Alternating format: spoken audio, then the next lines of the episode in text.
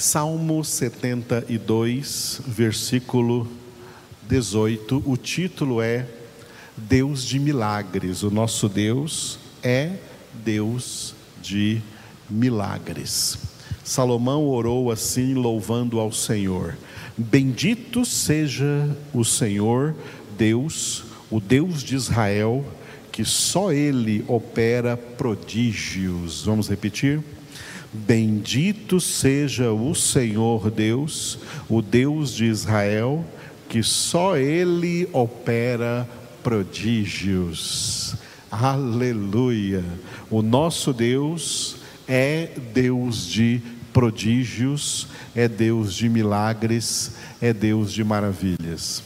Eu tirei da carta de Paulo aos Gálatas, capítulo 3, versículo 5 a seguinte declaração que ele usa ali num tom de admoestação aos Gálatas, mas dentro desta admoestação ele traz esta declaração: Aquele que vos concede o Espírito e que opera milagres entre vós. Repetindo. Aquele que vos concede o Espírito e que opera milagres entre vós. Aleluia. O que nós podemos é, entender a partir da Escritura acerca dos milagres de Deus, acerca de todos os milagres de Deus? Algumas coisas devem ser entendidas aqui, tá? Primeiro, todos os milagres de Deus se dividem só em dois tipos. Dois tipos. Um tipo generalizado de milagres, no plural, que poderíamos chamar de milagres plurais de Deus, e um tipo particular de milagre, que aí não é plural, é singular, é um milagre singular de Deus. Vamos começar por esse? O milagre singular de Deus na vida de uma pessoa humana é a salvação. É um milagre. E poderíamos dizer que é o milagre por excelência, Deus arrancar uma pessoa do seu merecido estado de condenação na qual ela veio ao mundo e conceder-lhe tão grande salvação. Não há milagre maior que a salvação. A salvação é o maior milagre de Deus. Por isso, trocando agora a palavra milagres por obras, Deus tem duas grandes obras. Deus tem duas grandes obras. E todas as demais obras de Deus acontecem em relação a essas duas. A primeira obra grande de Deus, a obra da criação, por meio da qual ele criou o universo, o que também foi um grande milagre chamar à existência coisas que não existiam. A criação, um grande milagre. Mas maior do que a obra da criação é a obra da salvação, que é chamada na Escritura de nova criação onde você lê na Bíblia nova criatura, na verdade é nova criação que está escrito, referindo-se à obra da salvação. E todas as demais obras de Deus e todos os demais milagres que Deus opera é em prol dessas duas obras, da criação e da salvação. Sendo que essas duas obras também são milagres tremendos de Deus, principalmente a salvação. A salvação é um milagre por excelência que só Deus, só Deus pode realizar. Por isso está escrito na palavra em vários lugares, especialmente também no Apocalipse, quando a corte celestial, os querubins, os serafins, os 24 anciãos, os quatro seres viventes se prostram diante do trono do Pai e do Cordeiro e do Espírito Santo e clamam: a salvação pertence àquele que está sentado no trono e ao Cordeiro. A salvação pertence a Deus. Como eu acabei de falar agora sobre a conversão, que nenhum homem se converte, nenhum homem converte a outro homem, é porque a conversão faz parte da salvação. A conversão é o primeiro nível da salvação. A salvação tem três níveis: a conversão, a santificação e a glorificação. Nós somos alcançados pela salvação por meio da conversão. A conversão é a recepção da salvação. A santificação é o desenvolvimento da salvação. Como Paulo disse em Filipenses 2,12: de desenvolvei a vossa salvação com temor e tremor. E a glorificação é o ápice, é o clímax da salvação que vai acontecer por ocasião da volta, da segunda vinda do Senhor Jesus, quando, num piscar de olhos, seremos glorificados. A salvação é uma obra tremenda, é um milagre, é o milagre de Deus. Assim como um homem não converte a si mesmo, nenhum homem salva a si mesmo, por meio de nada, de nada do que ele faça. E nenhum homem salva outro homem. Nenhuma denominação, vamos dizer, nenhuma igreja salva pessoas.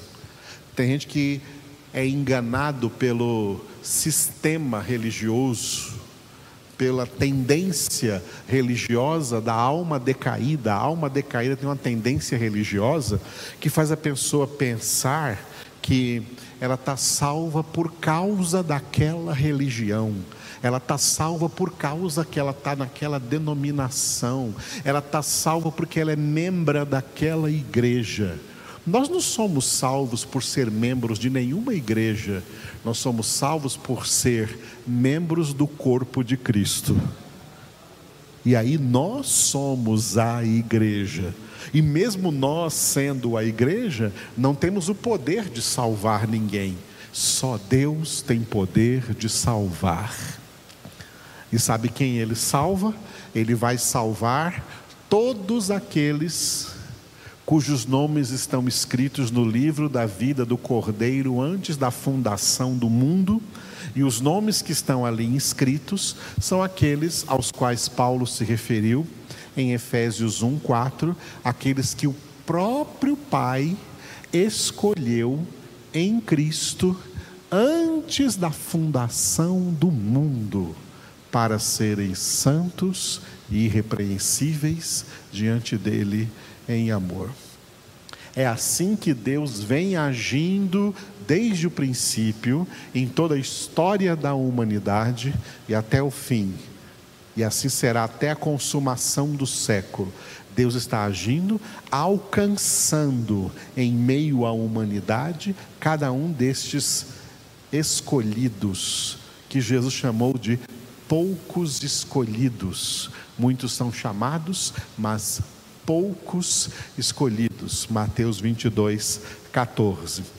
É assim que Deus está agindo durante toda a história da humanidade e Deus marcou a data em que ele vai operar esse milagre da salvação na vida de cada um desses poucos escolhidos, e quando essa data chega, Deus vai lá e os liberta do império das trevas e os transporta para o reino do Filho do seu amor. Como está escrito em Colossenses, capítulo 1, versículo de número 13. A salvação, o maior milagre de Deus. Todos os demais milagres de Deus são tremendos, são poderosos, são milagres estupendos, mas não superam o milagre da salvação. Só Deus opera milagres, só Deus opera salvação. Como qualificaríamos os outros tipos de milagres? Especialmente o milagre que se tornou o milagre mais famoso, até por causa das necessidades humanas o milagre das curas, a cura divina, como Deus cura pessoas enfermas. Deus continua curando pessoas enfermas. O milagre de curar curar pessoas, ou qualquer outro tipo de milagre. Como qualificar esses milagres? Esses milagres são qualificados como benefícios sobrenaturais de Deus, indiscriminados sobre toda a humanidade. Deus opera esses milagres na humanidade toda. Não importa se são crentes ou descrentes, justos ou ímpios, santos ou pecadores, não importa, não importa a situação espiritual da pessoa, se é situação de salvação ou de condenação, Deus estende sua mão de milagres sobre todo mundo. Deus opera milagres Deus opera milagres em todo o mundo e durante toda a história da humanidade. Verdadeiramente, nosso Deus é um Deus de milagres. Mas esses milagres são benefícios indiscriminados de Deus para toda a humanidade. Tá? E por que, que Deus faz isso? Para sinalizar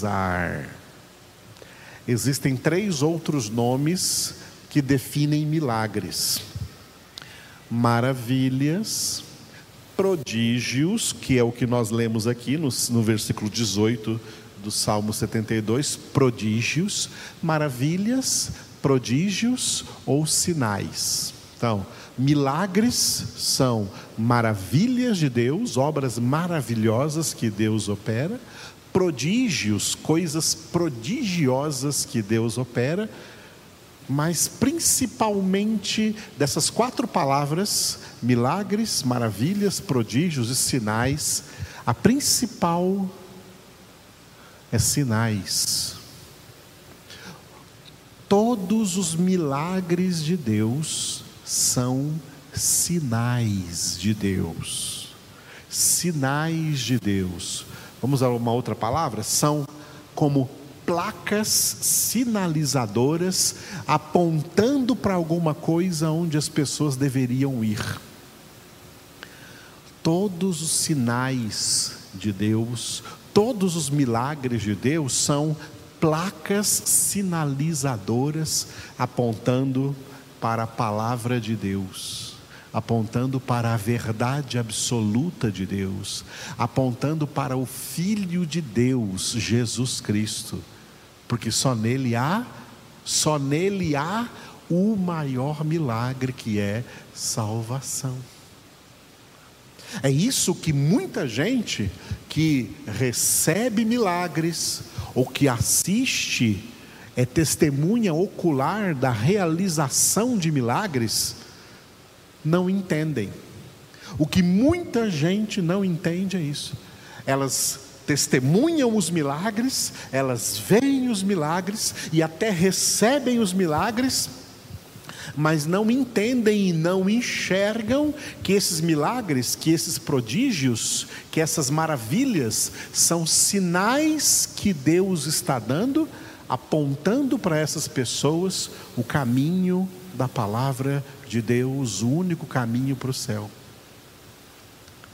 E aí, como essas pessoas não enxergam, a própria palavra diz por que, que elas não enxergam. Paulo diz lá em 2 Coríntios, porque o Deus com letra minúscula, Paulo chama ali com letra minúscula, o Deus deste século cegou o entendimento dos ignorantes. E essas pessoas mesmo vendo milagres, mesmo testemunhando milagres ou recebendo milagres, elas não vêm para Jesus. elas não vêm para o caminho, porque elas não entendem os milagres como sinais de Deus chamando elas para Jesus. Elas veem os milagres como um fim em si mesmo. O milagre não é um fim. Se você está dirigindo o seu carro para uma determinada cidade e você vê lá uma placa, né, indicando para você que aquela cidade está dali a 120 quilômetros à frente, aquele sinal, aquela placa não é o fim, ela é só um sinal indicando que você tem que ir 120 quilômetros para frente, porque é lá que está o seu destino, onde você quer chegar. Você não para ali na placa e fica ali, oh, que, que placa maravilhosa, que sinal maravilhoso. Você deixa o sinal para trás e você vai para onde o sinal te indicou, para onde o sinal estava apontando. Os milagres de Deus não são para as pessoas se apegarem nos milagres, não são para as pessoas se apegarem nos sinais, mas para as pessoas irem para onde os sinais estão apontando, irem para Jesus. Elas não vão e param nos milagres. E aí, sabe o que, que acontece? E acontece no mundo? Uma coisa terrível, abominável aos olhos de Deus, que se chama a idolatria dos milagres. Deus abomina todo tipo de idolatria, inclusive a idolatria dos milagres. Tem gente por aí idolatrando milagres e pior, idolatrando milagreiros, entre aspas. Isso é abominável aos olhos de Deus, porque os milagres que Deus opera, Ele opera como sinais demonstrando o caminho para onde devemos seguir. Quando eu falo sobre isso, eu sempre me lembro, o Espírito de Deus sempre me lembra daqueles dez leprosos que foram curados por Jesus. Inclusive eu li sobre isso hoje no Evangelho segundo Lucas, na minha oração pessoal. Jesus curou os dez leprosos. Os dez receberam um tremendo milagre de uma cura de uma doença incurável, eles foram curados da lepra. Doença que naquela época era algo terrível. E os dez leprosos foram curados por Jesus instantaneamente. Um milagre. O que aconteceu? Um deles, vendo-se curado, se voltou para Jesus. Na Bíblia, o verbo voltar é o mesmo verbo para converter. Esse foi convertido. Esse leproso foi convertido. Esse leproso recebeu não somente o milagre da cura da lepra física, mas recebeu também o milagre da salvação. Jesus disse para ele: A tua fé te salvou. Ele foi salvo por Cristo Jesus. E Jesus perguntou: onde estão os outros nove? Não foram todos curados? Por que não voltaram todos? Jesus estava dando ali uma lição: que a maioria das pessoas vão ficar só com o milagre. Elas não querem Deus, elas não querem o Senhor na vida delas, elas querem só os milagres de Deus na vida delas e só os milagres não vão salvá-las. Aqueles nove leprosos que estavam indo para o inferno com lepra, depois foram para o inferno sem lepra. Muita gente ganha milagres, mas não ganha o milagre da salvação. E como diz aqui no Salmo, então, 18, só Deus opera prodígios. Só Ele opera milagres. Como Paulo disse na carta aos Gálatas, Deus é aquele que nos concede o seu Espírito Santo e que opera milagres entre nós. Ele continua hoje operando milagres entre nós. Inclusive, um grande milagre da salvação.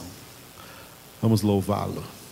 Te louvamos, ó Deus Todo-Poderoso, pelo teu grande amor para conosco e pela tua obra poderosa, na qual tu continuas operando esses dois tipos de milagres, Senhor.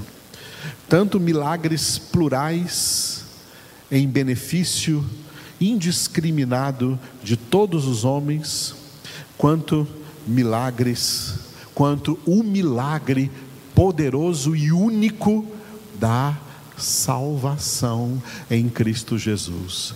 Tu és verdadeiramente Deus de milagres.